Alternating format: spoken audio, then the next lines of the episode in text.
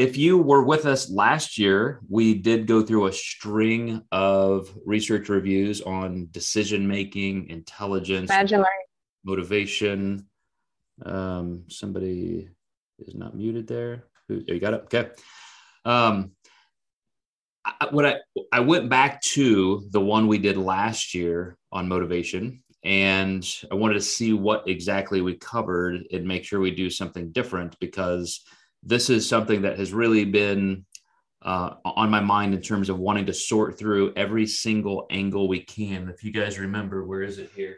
Uh, you know, this week for our two research reviews so far, we've been adding to some notes, trying to cover and investigate every facet of motive, decision making, incentive, what makes us actually accomplish some goals and what makes it very difficult to accomplish others.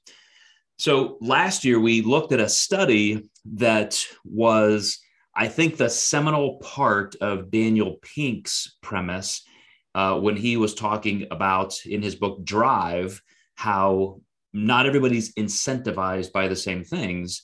And he, particularly speaking from an economics and a business management perspective, was showing that sometimes putting the incentive of almost too much reward or the wrong kind of reward, like monetary commission. You do this, you get this, can almost backfire. It can it can de-incentivize people. So I I added on part two to that presentation from last year just so we could scan through it really quickly because I think it gives a really good example of what we're going to expand on today. So just very very quickly, and, this is not going to at all um, you know be an actual re-review of the study.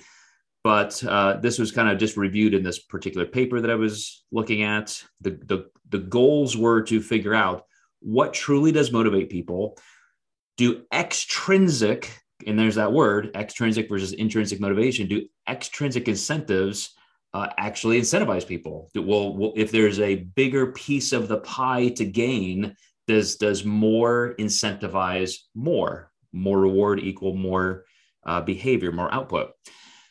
Um, and the answer was yes for some people uh, and and we we can use those external motivators for tools um, but at the same time in this if you remember uh, it was it was a kind of a multidisciplinary study uh, it was it was driven here at MIT and University of Chicago, but they also wanted to include some people who would not be necessarily in our culture, you know, because America, capitalism, go go go, earn earn earn.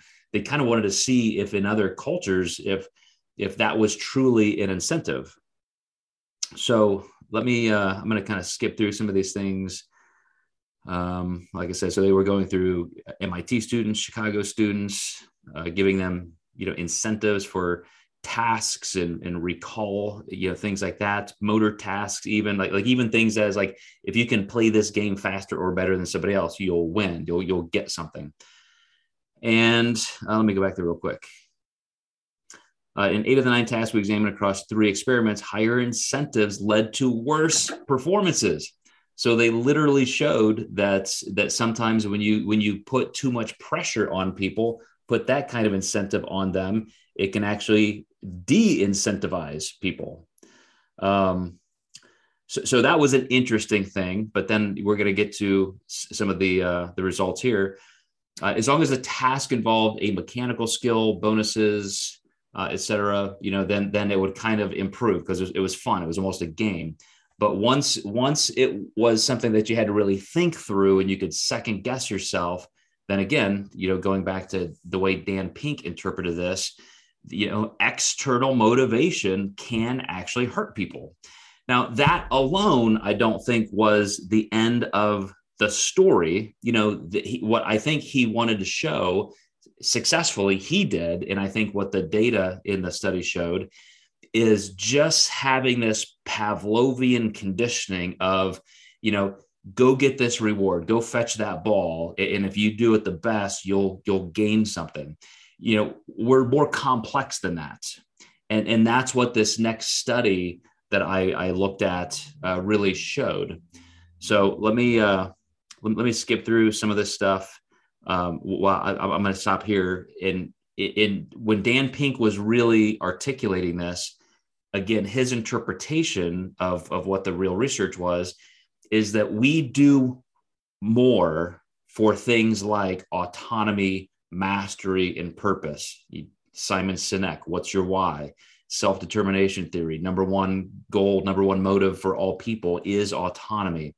You know, those things are more important than an extrinsic goal. So before we even get into this week's study, I, I, wanted to use this that we covered last year as a backdrop because if you have this framework, even as you interpret today's study, it's going to make a lot more sense. We we know external goals as tools can be helpful, but only if we're using those tools to build intrinsic motivation. And the more I've been thinking and reading about intrinsic versus extrinsic motivation, the more I've come to see intrinsic motivation not as a thing that you achieve and therefore you've superseded external. You, you've self actualized to a way where now you are the Zen master of intrinsic motivation. But it's very contextual it depends on what that goal is and, and what, as Dan Pink showed here, what truly motivates us.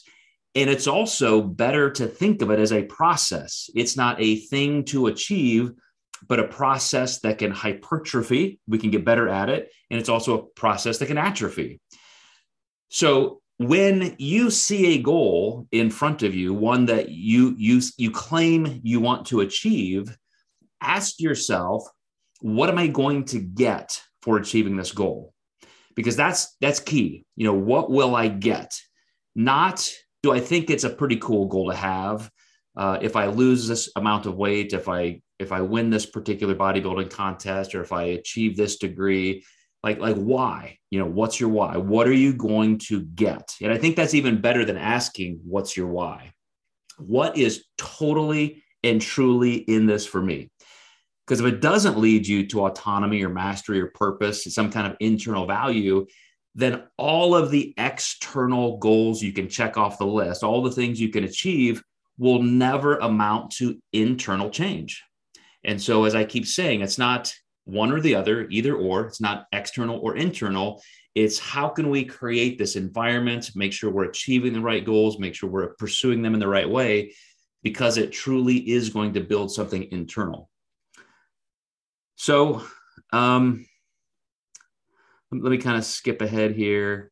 That's all I wanted to show for that one. Okay, here's here's today's study. Uh, so the European Journal of Neuroscience, uh, this uh, 2013, I think the study was done just a little bit before that. But what they wanted to do from prediction error to incentive salience, mesolimbic computation of reward motivation all that means this this is a guy first of all this this uh, kent berridge uh, he, he has done a lot of research he's he's well known in the uh, pursuits of knowledge in motivation a lot of dopamine research under his belt but he's a scientist that uh, you know when you're looking at neurochemicals you're looking at things of the brain you're a scientist you know those tend to be very quantitative you know here's here's something we can measure but when it gets into human behavior, now it's more qualitative. Like, okay, like how do you measure that? One of his goals, in I think this particular research review, this meta analysis, was to try to create more of a quantitative approach. And, and he literally created some algebraic equations, you know, if this, then that. And, and he started looking at motivation from that perspective and especially you know with his background in in dopamine you know that's where the mesolimbic uh, system comes into play but then computation that word how can we compute you know t- so we can have a very predictable response if you do this or this or this or this or this and this can we mathematically compute a, a correlation to a better outcome so i will i will start out right off the bat by telling you guys that uh, this is this is deep stuff. Like you know, anybody could listen to my presentation, and, and, if they have any mastery of psychology, I'm sure they could poke some holes in what I'm going to say. Um, and so I'm refraining from going that deep into the actual studies.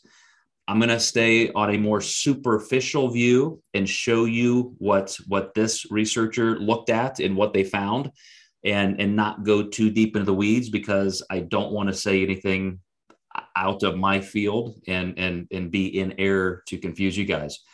So I do have a lot of direct quotes and a lot of times in our research reviews, I kind of skim past them to get to the good stuff, to get to the numbers, to get to the interpretation.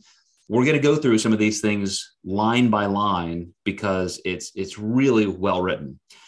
So, in just the abstract, the overall premise of why to do this, reward contains separable psychological components of learning, incentive, motivation, and pleasure. So, think of reward first. You know, this is this is a theory that human beings do things for reward. I, you know, when my my grandson, you know, puts his shoes on and I say, "Yay, good job, buddy. Yay, you did it." He starts clapping, he gets all excited and he knows that's a good thing. I can put on my shoes.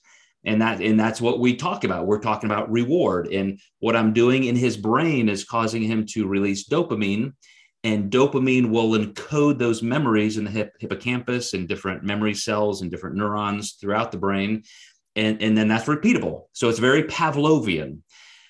But this researcher contends that's not enough. Like that, that has been the school of thought for reward and motive and goal attainment for a long time. You get the right reward, you get the right pat on the back, you have a big enough incentive, and that will make you do it. And that's what Dan Pink in the article we just went over, the study we just went over, showed, yeah, not so fast. That's not exactly it. You can give people big rewards and they still won't do it. It can actually make them fail. They, they can do worse at goal attainment with certain rewards. So if if reward isn't everything and dopamine isn't everything, what are we missing? Most computational models have focused only on the learning component of reward, but the motivational component is equally important in reward circuitry. So, so what he's saying is, you know, we we've focused on the learning, like learn this task, true it. Let's put on your shoe. Yay, true it. You learned a task. But we haven't really looked at the actual reward part. What are you getting? You know, does that dopamine really matter? You know, is, is there something more than just that neurochemical circuit? Uh, so, modeling the motivational component requires recognition of additional control factors besides learning. So, it's not just learn, reward, learn, reward. It eventually you'll keep doing that because you remember you get a reward. Eventually, that kind of fades. And I think you guys can immediately think of examples like that. Um, you know, like, okay, I, you know, I, I achieved something, you know, maybe I, I, I, was a good boy and I ate my oatmeal and protein powder for breakfast and I did it every single day and, and I felt good. Like that was a win. Every day was a win. I stayed on my diet. Well, after 20 days, 40 days, 50 days, does that mean that reward circuitry has now become so ironclad that I'll never eat a donut? I'll never eat a stack of pancakes instead of my oatmeal?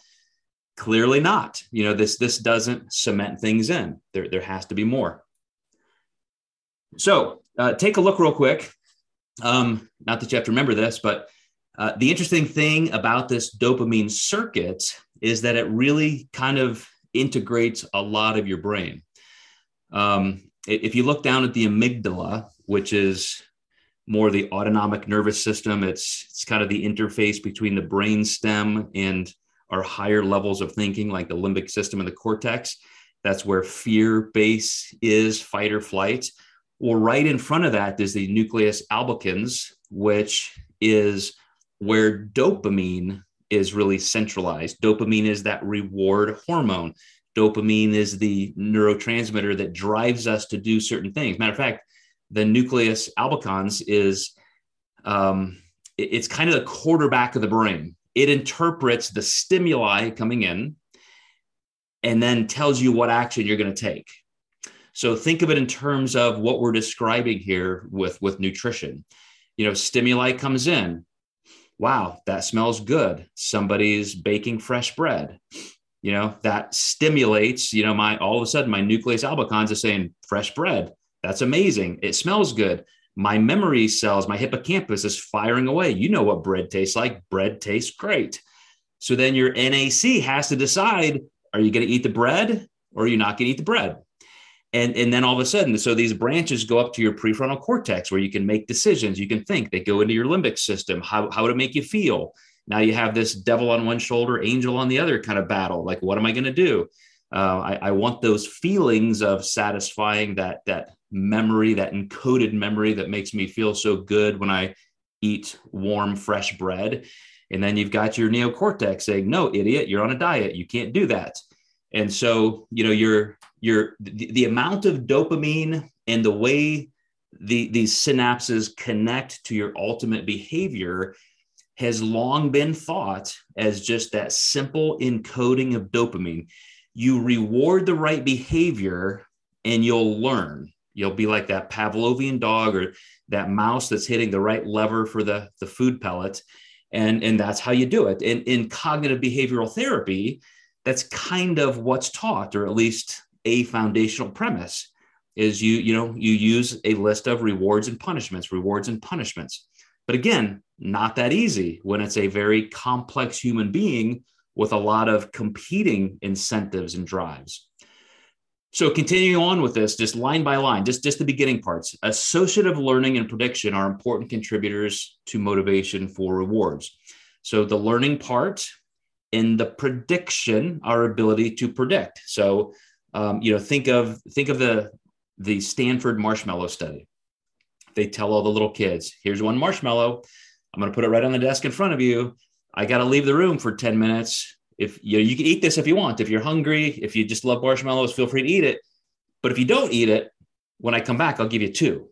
You can just like you gotta there, there's there's a predictive model there. So the child now has to you know you know can predict in the future. This is what one marshmallow is like. It's is this what it's going to taste like? This is what it feels like to eat one marshmallow.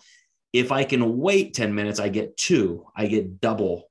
And so, you know, of course, landmark seminal study. Um, but that's that's what that associative learning is. And sometimes there's that novelty. Maybe that that's the first time a kid has ever faced that. And other kids may have learned through predictive and they have this predictive capacity now that hey i'm cool i can wait i've done this before my mom's made me do this with toys my mom's made me eat my vegetables first then i get dessert like, you know, I, have been through through this before. So there's been some learning there, already some encoding. Learning gives those incentives value to arbitrary cues, such as the the conditioned stimulus. Um, and learned cues for reward are often the are often potent triggers. For example, learned cues can trigger normal appetite in everyone, like I was given as a bread example, but they can also trigger compulsive urges and relapse in addicts. So, for example, uh, there is some overlap. If if if you if there's an addict, let's say a drug addict or an alcoholic, and they they kind of find that they're under assault, like their their willpower muscle, their ability to make good decisions is just at a low point.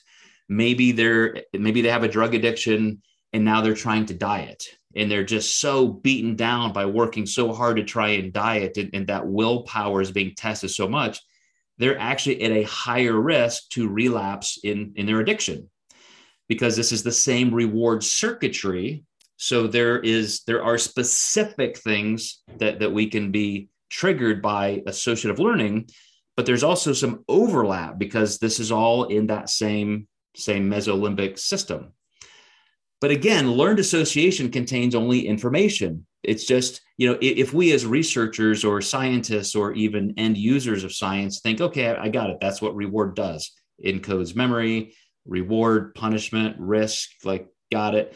But that's the mere knowledge. There's there is more. the, the last sentence, something else is required to translate remembered knowledge into motivation that can actually generate and control behavior that something else is the you guys are covered my thing here um, topic of this paper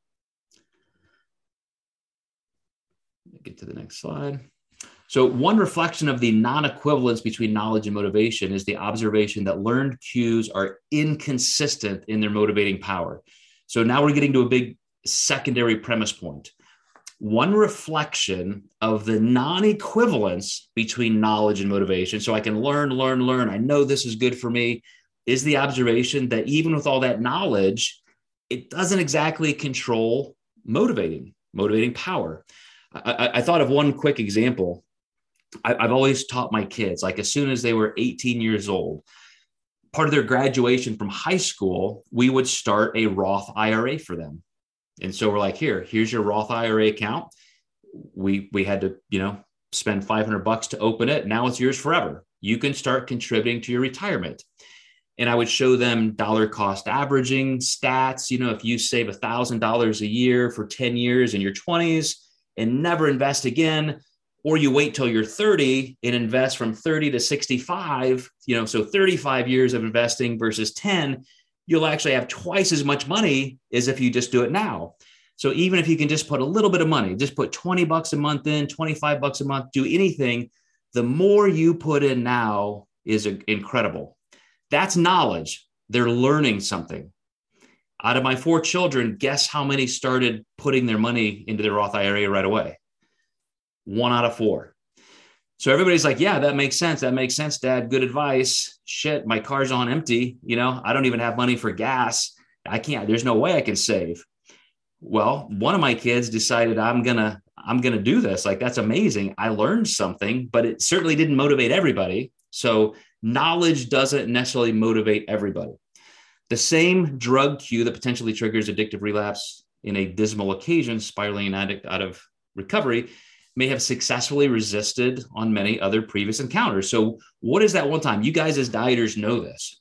What makes that one time we crumble that time that we crumble versus the 800 times before that that we were fine? And I know you guys will get this because you've been in that situation. It was probably some other uh, stimuli that that really had you on the ropes you know you were you were depressed about something else or you felt very anxious or you were having relationship difficulties or you were getting very little sleep because of job stress. And and then all of a sudden it shouldn't be surprising that's when we cave in. So same knowledge same person same brain same life same goal. And there are times that it just doesn't work so, relevant states of psychological appetite, uh, states of stress, especially for compulsive consumers, uh, you know, tr- it's just very, very difficult. Trying to take just one bite or something can also enhance the temptation power of reward cues. Motivation fluctuation is nearly ubiquitous in daily life, both for normal reward operation in patho- and in pathology of extreme addictions. Fluctuation in the temptation power of learned cues needs to be addressed and computational models. So again, the scientist is trying to say, look, we got to get down to this. Like we we need to really lay out all these variables, very much like I've been doing the last few weeks on motivation to see what's exactly happening and is it something we can control. So how can some how can how can such fluctuations in temptation power be generated by the brain or be computationally modeled? Fluctuations in motivation intensity triggered by a reward cue are generated in large part by neurobiological state fluctuations acting within the mesocorticolimbic reward circuits that react to the cue. Um, let me see, what was I on here? Indeed, dopamine level fluctuations, both tonic and phasic, are among the most potent modulators of cue triggered temptation. So, I'm, I'm going to tell you guys up front that we're, we're going to start looking at what dopamine does because that's been the normal model. We're going to look at you know how powerful is this? And in this old model when, when i say old it's the one that this particular researcher is challenging. Is it just a matter of controlling dopamine? Because there are actually several books on the market by neuroscientists that would make you believe this. Uh, do, there's a book called dopamine the molecule of more um, you know, a couple other ones. I probably have one or two in on my shelves here. And um, you know, they, they talk about if you can control dopamine, you can control everything. And, and that leads to the fact that you know maybe there are these external motivations that do give you a little bit more dopamine. So you have to learn how to get that dopamine rush and capitalize on that and control it. And then that will be how you win the ball game. I think this guy, as you'll see at the end, uh, you know, rightly says dopamine is a mediator. I mean, it's there. It's it, it drives a system. but if you look at it as just that mechanical approach, and you don't factor in, you don't find a computational way to measure and quantify and analyze all these other psychological states, you know, the, the name it and tame it kind of um, concept where it's like, you know, we can just see what's happening and therefore what to be watching out for, then there's no way you can control dopamine.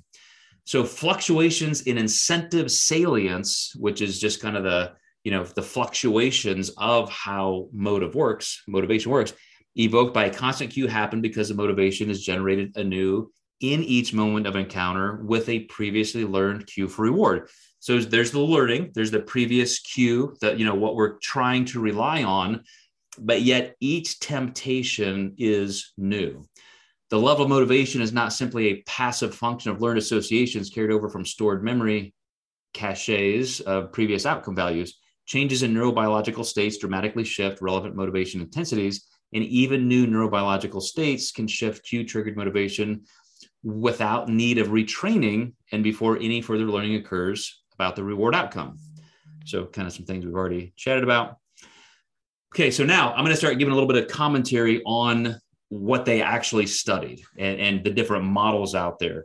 So this was more of a literature review, not a meta-analysis. He was going through all of the you know studies that have been done in in narrative form you know contrasting them so one of the major schools of thought is just this incentive salience integrates two separate input factors the current physiological neurobiological state so how i'm feeling right now and then the previously learned associations about reward. So there's the knowledge.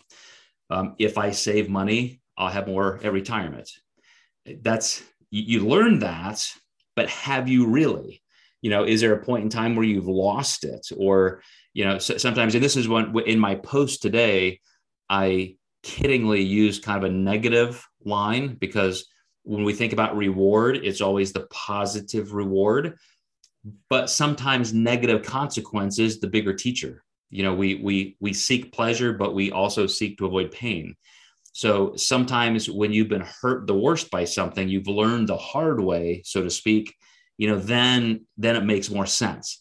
And and dopamine can also encode that in your memory that there's not just a going toward pleasure, but a moving away from pain.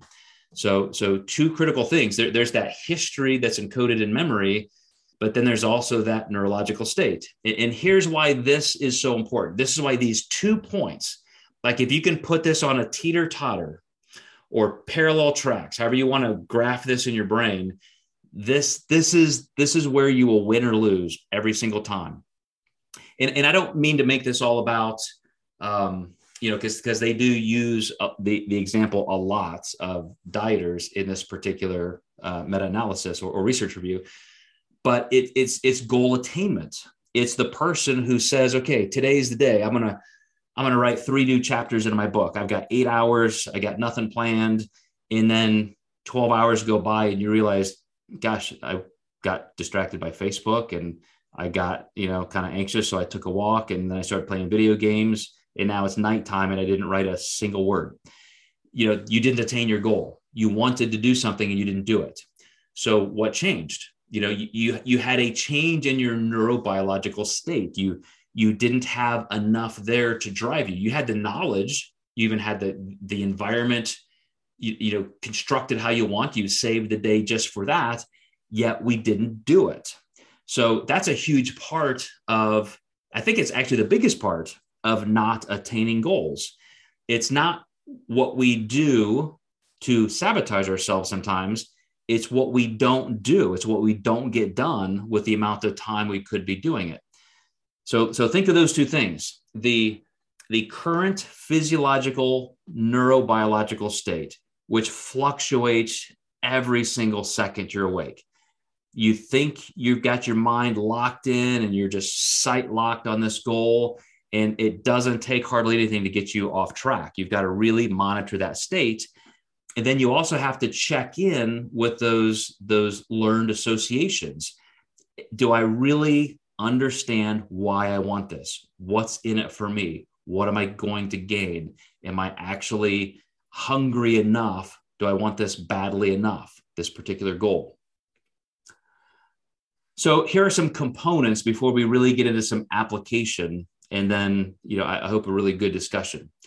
So some of the things to think of that are happening, and, and again, this this is in this particular paper, this this is 75 80% of the paper and i'm just giving you kind of the headlines of what was discussed and, what studies have been done. I think there were close to 200 studies that this guy cited.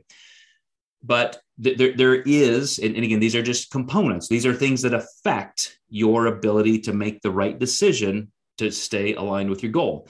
There's cue triggering. So um, you know something that's going to necess- may necessarily take you off track. So um, you know think of think of think of it's easy almost to think of an addictive mind first. So you're trying to avoid something and maybe you're an obsessive gambler. I have a friend who he just he just says like i have an addictive personality. My dad was an alcoholic. My dad was a dr- drug addict. My you know it's in my family. Got all these things. He said i'm the same way. I get obsessed about everything. And so so he has to put boundaries in place but these cues keep coming up all of a sudden he's driving by the horse track. All of a sudden his friends want to go to las vegas. You know now you can do online gaming you know just tens of billions of dollars you know every week being spent in online gaming. And so trigger after trigger after trigger after trigger. And in your brain this is where it becomes very frenzied. You know think I, I, gosh I, I mean food aside i mean food is one thing but i think it would help to think of other goals or behaviors parallel to that have you ever decided I'm going to do one thing or I'm going to avoid one thing? Like this is a behavior I'm trying to improve in my life. And so I'm laying down the law. The, the gauntlet is down. I'm going to do this. Or if it's an avoidance, I'm not going to do this. And then what happens? You think about it more, you think about it more, you think about it more, you get so frenzied, you eventually do it. Like if I'm dieting and my wife, you know, makes cookies, and I said, I'm not going to get them. I'm not going to do it. I'm not going to do it. I'm not going to do it. And yet, all I can think about are those cookies. Finally, I say, okay, damn it, I'm just going to get one cookie. And then pretty soon, I've eaten a dozen. You know that that's how every binge starts. If you're somebody who struggled with binge eating, you get in this very, very irrational, frenzied state, and you'll even start justifying it. You'll rationalize it you'll you'll say, well, you know, okay, um, you know, the contest isn't for eight more weeks. I've had a really good week. I can do it. I can have a cookie. It's not going to hurt me. I can have a cookie. And you will instantly, because of that cue trigger, you know, you will you will gradually, just because you've you've let the dam start to leak, it will eventually break. It, there's a high likelihood. It doesn't have to, but there's a high likelihood because you just let that cue continue to trigger you unless you do something to stop it, which is what we're going to be talking about. There's the incentive salience, which is the fact that your moods can shift and, and context just shift all the time. So you, you can never just say, okay, I've got this down, I'm good. It's, you know, you're, you're not. You got to have a little humility and realize that can change anytime. There are univalent and bivalent reversals, meaning, um, you know, we, we again we start to justify things. We can we can say, okay, I've got this, I've got this. This is good. This is good and then we can kind of reverse and go the other direction. Um, and that can be actually a good thing. This this shows that this is the beginning of showing that dopamine doesn't drive the entire show. The fact that we can actually reverse out of that, we can control negative um, dopamine reactions. This is where uh, you know they've even trained mice to do this, where um, you know, like if if, if you if you do a reward circuit like every time a mouse touches this lever, it gets a pellet. Okay. So they just learned to just keep cranking away. Like every time I touch this thing, they can get mice over there just, just hammering on this thing. Well, you can also set that exact same lever up to shock the mouse. Doesn't take long for him to stop hitting that bar. And so now the exact same behavior, you can completely reverse that wanted versus unwanted effect. So this gets into I'm, I'm kind of teasing one way to control motive and motivation, which is to attach negative consequences to something. Uh, one example, somebody told me recently, I can't remember where I heard this. I think it was just in a podcast. Um, uh, this this person wanted a certain amount of productivity. I think it was a writer, and like he wanted a certain amount of productivity, and so he would tell coworkers, if I don't get this done by this date, here's my checkbook. If I don't get this done, you've got to write a check out of my account to this agency or organization that I hate, I despise. Like, you know, like some like the opposite political party he would support or something like that. So he would never want to do that. And so he attached that negative reversal, that bivalent reversal. So he he now had a, a negative incentive, you know, against the, the ledger of productivity. Um, directedness is another component, which is very specific arousal. Um, so it's, um, you know, there's dopamine in this whole dopaminergic system. And maybe we're talking about trying to avoid calories. Like here, here's the energy balance I'm trying to achieve. I want my calories here. Here's what my normal meal plan looks like. That's that's not very directed, but you may find that certain foods are quote trigger foods so i'm okay with this particular you know food plan but man i cannot have peanut butter in the house. How many people have said that? Like when i'm dieting i just can't have it in the house. That's a very directed specific arousal versus something like narrowness and breadth. Uh, you know does a drug addict create an addiction to just one drug or is it an addiction to just escapism like i just i have so much stress or anxiety or depression that i'm i'll, I'll do anything just to get out of this. So that's that's narrowness versus breadth. But again that's a factor you know going back to nutrition and diet and perhaps working out uh, you know what's what's going to motivate us. Uh, there's a component called reboosting which is uh, applying cognitive behavioral therapy in incremental steps, which is actually very necessary.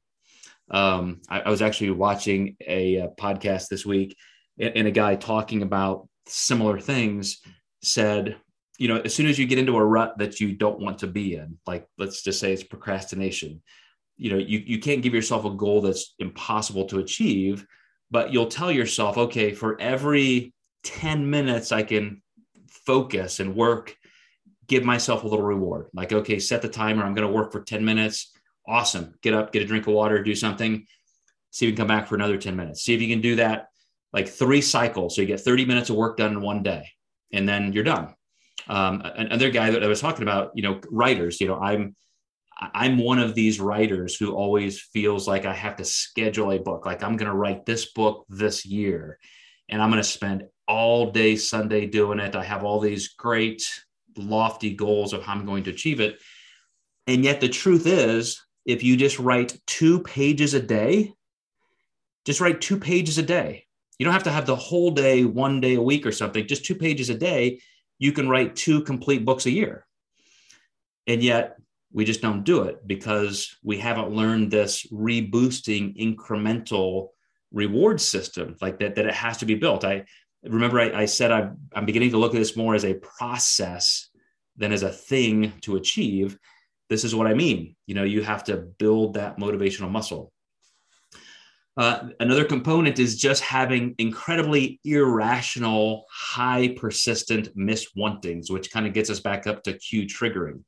And, and this is something that, uh, you know, it's a factor. It's a factor for people who have a certain type of neurobiochemistry, uh, who have perhaps those addictive personality traits, other personality traits. And sometimes this, you know, can require some deeper psychoanalysis, some some counseling, some therapeutic intervention to say, man, you know, there's more to this than than just dopamine in your mesolimbic system like you you have some other things some wirings and some things maybe from your childhood and your past that that are are causing this. So that's a component that doesn't make reward and behavior the same across the board. On almost the opposite side of that are rigid habits. If you're an incredibly conscientious person and you you think everything has to be very robotic you know you just do it you're just gonna check it off the list and you, you're you know you're you're an engineer you're an accountant you're a data analyst like you just do do do you're a drill sergeant. Well sometimes that just simply is almost bypassing the dopaminergic system. And then we're completely taken off base when things aren't working. You know we, we, we create other pathologies if, if we think that we can just massively control it cerebrally. So all of these are just different factors and components that do affect our ability to stay on point for motivation. So remember, the old theory is dopamine does this. You do the right things, you get that dopamine reward, and you're good to go. You've now cemented that neural pathway, you're good to go. The new theory is that dopamine does not cause learning about reward. Psychological states are not consistent. So, with a statement that contrary or contrary, then what would it do? Dopamine actually amplifies. It doesn't drive, it amplifies. As a matter of fact, in some studies, they completely took dopamine out of brains. So some people have disorders that it's not there, but they can it, you know do this with with lab animals. And guess what? a lot of lab animals actually did better without the dopamine because dopamine doesn't just drive good behavior, it's almost more relevant for driving bad behavior. Without dopamine, we actually tend to like the right things with the right level of intensity. It's dopamine that drives this chaotic frenzied behavior so this is this is kind of a big deal i mean remember up to this point we've really focused not we i'm not a psychologist but but you know the research community has focused on trying to control and corral and implement dopamine in the right way. Now they're saying wait a second dopamine actually may be the whole problem. You know you you guys probably have heard in the news about context changes.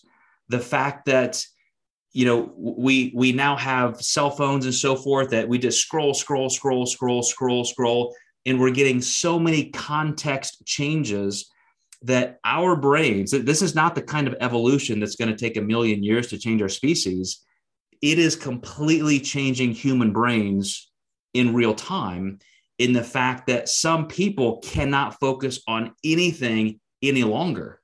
The attention span for human beings has been decimated. And it's because we people are trying to hijack the dopamine in our brains because we want more novelty.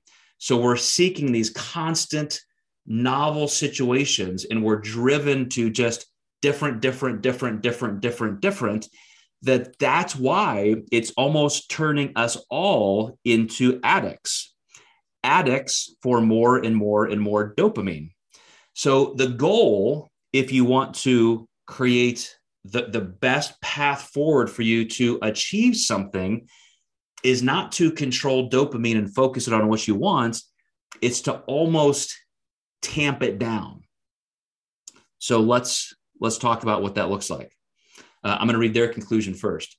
Pavlovian conditioned st- stimuluses associated with reward must be dynamically translated into incentive salience. So, again, what's happening minute to minute in our brain. Uh, each time the stimulus is re-encountered to motivate reward and seek consumption. So that means every single time you're at a decision point, every single time, should I do this or should I do this? Does this help my goal or does this hurt my goal? it's a different context every single time. You can't rely on your old learning. You can't rely on the motivation you had yesterday or 10 minutes ago. Every single moment is different. that makes it almost impossible to say that, okay, I got it. I'm an intrinsically motivated person. I finally figured it out. Now I will always reach my goals. Every single goal, every single decision point, every minute of the day is a brand new opportunity to fail or succeed. So, again, it's a process. The translation of conditioned stimuli association into motivation is influenced by current neurobiological states. Well, I've already talked about that. Uh, natural appetite or satiety states, stress states, pharmacological states related to drugs and medication and individual differences all powerfully modulate the factor. Did you guys know, little sidebar, like we take Tylenol for pain, right? For pain relief. You start to get a headache, take Tylenol. Do you know that even affects you psychologically? Like it dampens your ability to feel emotionally, like it reduces empathy and just, you know, even in a good way, it reduces anxiety and stress. Just like it's dampening your your brain's ability to pay attention to pain, it dampens your ability to to feel, uh, you know, even emotion. Uh, and that's what this means. You know, we know we don't make better decisions when we're hungry. Uh, a, a, really big study, I think, I think uh, Daniel Pinker or, or uh, Steven Pinker, I'm sorry, talked about this in his book Enlightenment Now, where they did a, a huge analysis of judges and uh, sentencing for for criminals, and the only thing the number one common denominator that drove the decisions for harsher or lighter sentences were how close was the judge to lunch. If he hadn't eaten for three or four hours, you were going to get a harsher sentence. If it was right after the judge's lunch, that was the most lenient sentences they would always give. They did a big data analysis of that. So, again, our neurobiological states are everything. Such modulation helps explain the fluctuations in the power of a given cue or context to trigger temptations. Of course, much more needs to be blah, blah, blah, blah, blah. So, what are we going to do with this information? I really relate it back to emotional intelligence because if I have this goal and I really, really do want it, and I really want it for all the right reasons, it's going to be something that gives me uh, something that I, I, that I truly do desire. The the want is appropriate. St- still doesn't mean it's easy. So in those times when I am the most susceptible to making the wrong decision, how can I stop, recognize, and manage that emotion? Again, we do this a lot. Like every time we're, we're up against that wall, we don't make the wrong decision. We make many, many, many times more right decisions than we do poor decisions. If, if somebody has eaten, you know, 72 times in a week perfectly, and then it's that one time they they mess up, those are still phenomenal odds. Like you're still doing a great job, but it still has a consequence. So, what can you do in that one time you might have failed by just recognizing, like, oh shit, here it comes? this is that time. This is that kind of trigger cue. I, I know I'm in this susceptible psychological state. What's happening in my biology right now that could tip me over the edge? How can I stop and manage this situation right now? Do I just need to walk away? Do I need to get up away from my desk? Do I need to leave the kitchen? Do I need to end this conversation? Do I need to grab a glass of water? Do I need to call a friend? What do I need to do right now to manage this situation? And then again, like in that moment, like you know as i'm starting to justify well maybe i've had a hard day you know had a hard workout maybe i can use this extra cookie. You know can i can i discuss with myself that short-term want rationally? You know am i is it competing with my stated goals uh, in, in a way that's valid or am i just again in that very sensitive state is my dopaminergic system hijacking me am I in, instead of thinking dopamine is our friend, and I need more dopamine, I need more David Goggins. If I just can go rah rah rah, just go go go, you know, no.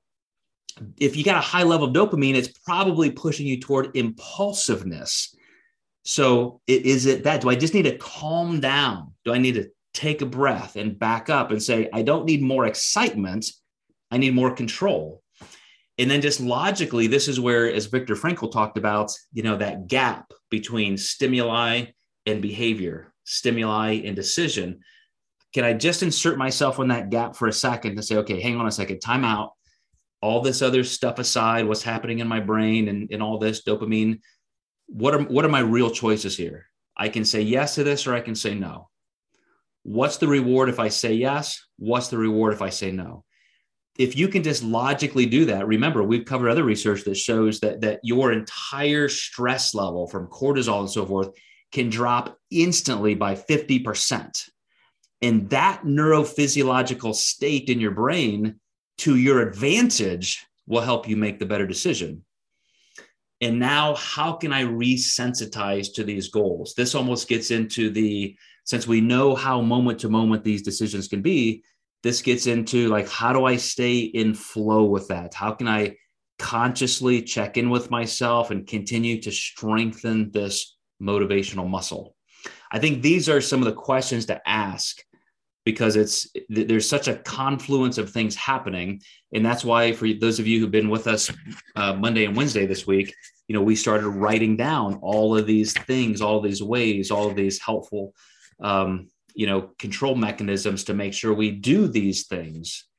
So with that let me uh, let me pull you guys back in here. Make sure i don't have any more slides here. Nope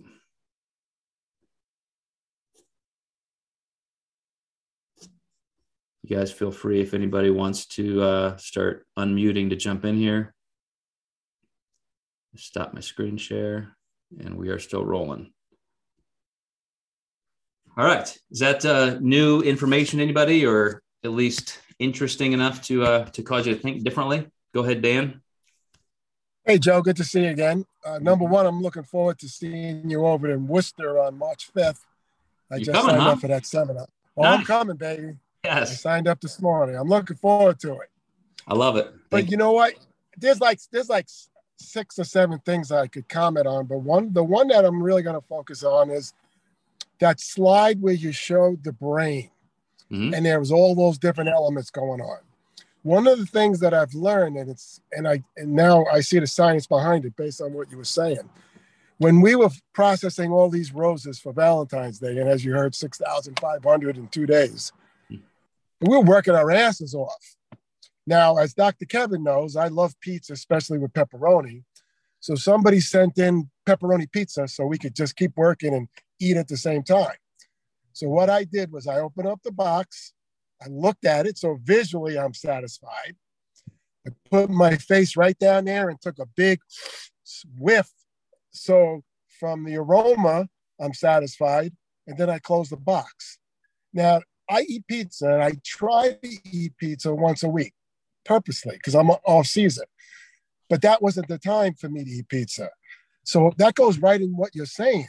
I mean, maybe I got my dopamine fix just from the visual and the aroma element without actually having to swallow it because we know satiation, visual and uh, what is it, olfactory kick in as well. Yep. So that seems like, uh, you know, going to your question about what's my choices here and what's my best choice, rather than try to put it at arm's length, embrace it without eating it. So just something to think about. Well, there's also Dan, if I could interrupt you. Um, you know, this is where this sure. researcher was careful to say this isn't the old theory, this is the new theory. We're replacing the old. It's this is the old. That mesolimbic system is there, but it's not doing what we used to think it did. It's there. Right. It's a component. It amplifies bad behavior, but yeah. we got this other layer we have to worry about that's more proactive and so you're still encoding memory properly. So mm-hmm. every time you do that, like let's say you do that, like the first time you do that, you did that, that's a risk. You open that box, you get down there, you smell it. It's like like somebody would, that, that's like a kid getting ready to to you know put his hand in the cookie jar, you know. Right. But you you succeeded, and that's a win. You you definitely got some dopamine. Check that box. The next time mm-hmm. you do that, it's going to be easier and then pretty soon you're you will literally derive the same pleasure man all i have to do is smell pizza oh isn't pizza fantastic that's great and you can walk away and it's not even a temptation someday right. it may be in the wrong psychological neurobiological state but the more wins you chalk up like that is that is the powerful encoding of dopamine Yeah, yeah, absolutely. And I think it also goes back to when you were talking about your four kids with the uh, Roth IRA, because I got an experience with my two kids very similar. Um, one out of two. and uh, it also, do you get um, the charge knowing that you've got a long term, uh, that you just bit uh, a little bit out of a long term goal or not? And I think some people just don't. Yeah, and again, like that that could be temperament, it could be personality traits, it could be a lot of things, and that's why I said sometimes you have to literally lose. Like my yeah. my oldest son, you know, this happened even. Uh, I'll give you a tiny little precursor.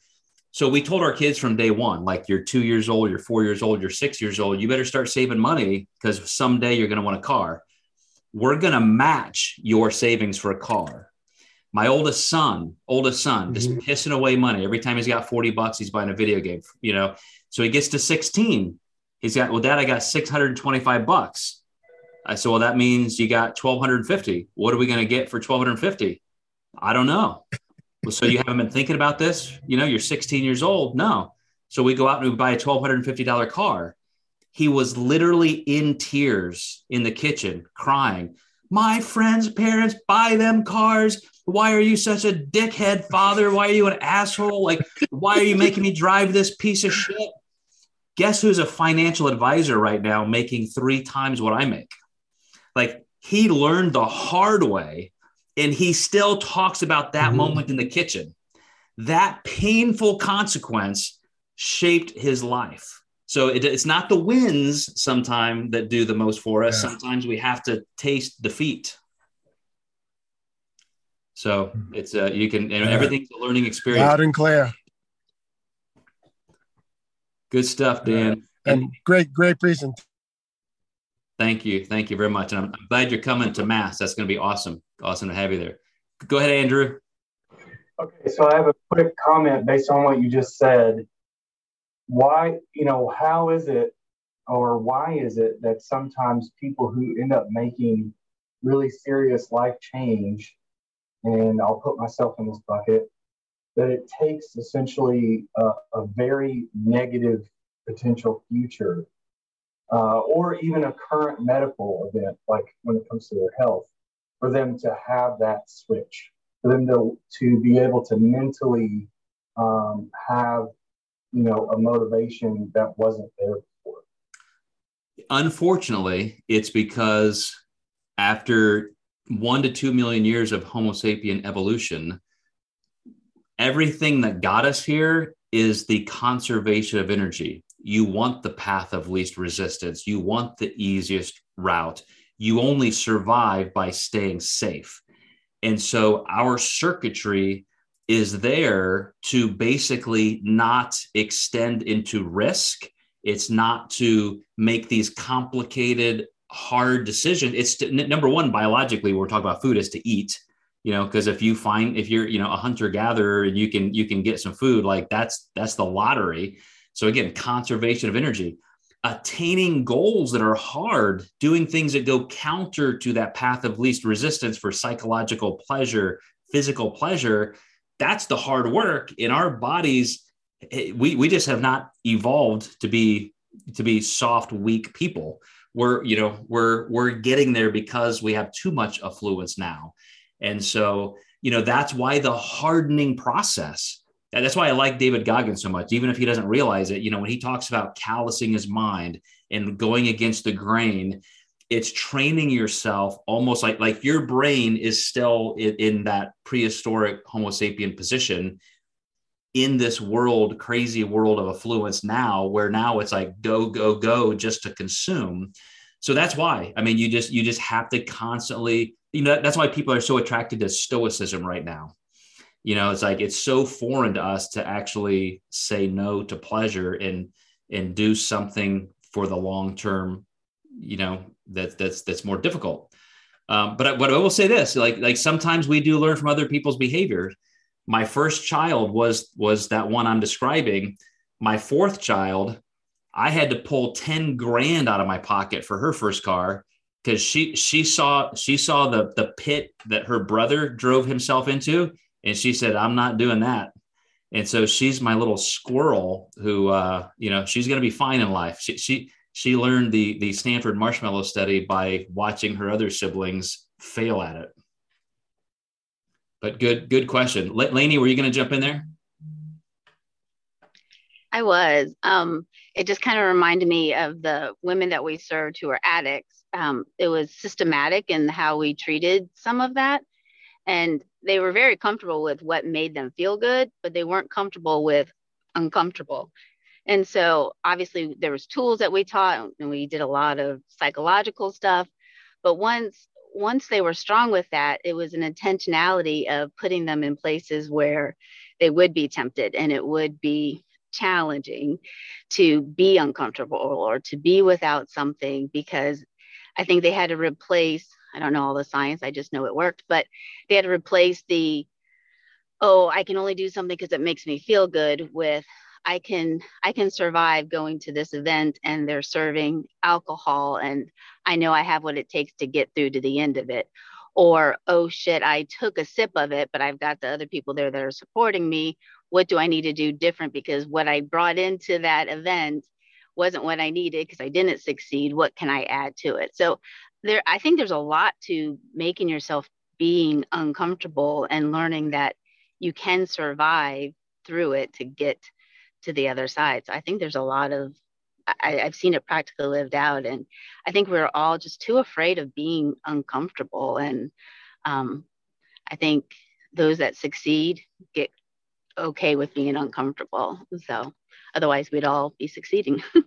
yeah. And it, and it goes back to the point I made with Dan is like, don't, don't throw dopamine out. Like it's still there and it's still that strong driver. And so to use it to encode the right kind of memory and the right kind of associative behavior is important. And that's why, you know, when I, listened to a, a podcast or an interview of David Goggins this week, and it was it was one where he was pretty pretty tame. You know, he wasn't screaming and ranting. He was just kind of talking matter of factly. He said, "When I was a kid, you know, I was dyslexic. I was stupid. I was dumb. I knew I was dumb. I knew I was the the the slowest kid in the class." But I taught myself, you know, okay, so you don't get it, try it again. You don't get it, try it again. You don't get it, try it again. You don't get it, try it again. He said, pretty soon I got it. You know, they they wanted me to learn how to. You're gonna you want to be a Navy SEAL? I've never swam. You know, I, I, I don't know how to swim Go in the pool, you sink to the bottom, you almost drown. Do it again, do it again, do it again, do it again, do it again. He's the only guy to ever go through Navy SEAL training three times now. And, you know, when he was an adult uh, applying, you know, he couldn't even swim. And, and that's the thing. It's like you learn, you know, and you get those wins. And, and the biggest thing you get is this confidence that even Andrew, as I'm going against the grain, even when I'm even when I could have potentially failed here miserably, at least I know I'm going to fail forward. I expect to fail, lady. I expect to be uncomfortable. And that's just part of the process. Instead of avoiding it, as you said, understand that's the doorway to success. And, and like you said, that's something that we miss. You know, we, we truly have adopted the principles that we're supposed to be comfortable. I mean, look at society now you you say the wrong word, you're going to be canceled. You're going to lose your career. You're going to lose your job. You, you you know, oh my gosh, let's have these you know little fragile spaces where we can't uh, you know offend anybody. Uh, if you're uncomfortable, let's let's go you know let's go sue the right people because they made you uncomfortable. And we're we're truly losing this. And and I think all sides of our society are looking at this and saying, man, this this is just a catastrophe and yet it's just so embedded now. It's it's. I mean, I, I do see the pendulum swinging because of it, but it's a it's a it's a bad place we've gotten ourselves for sure.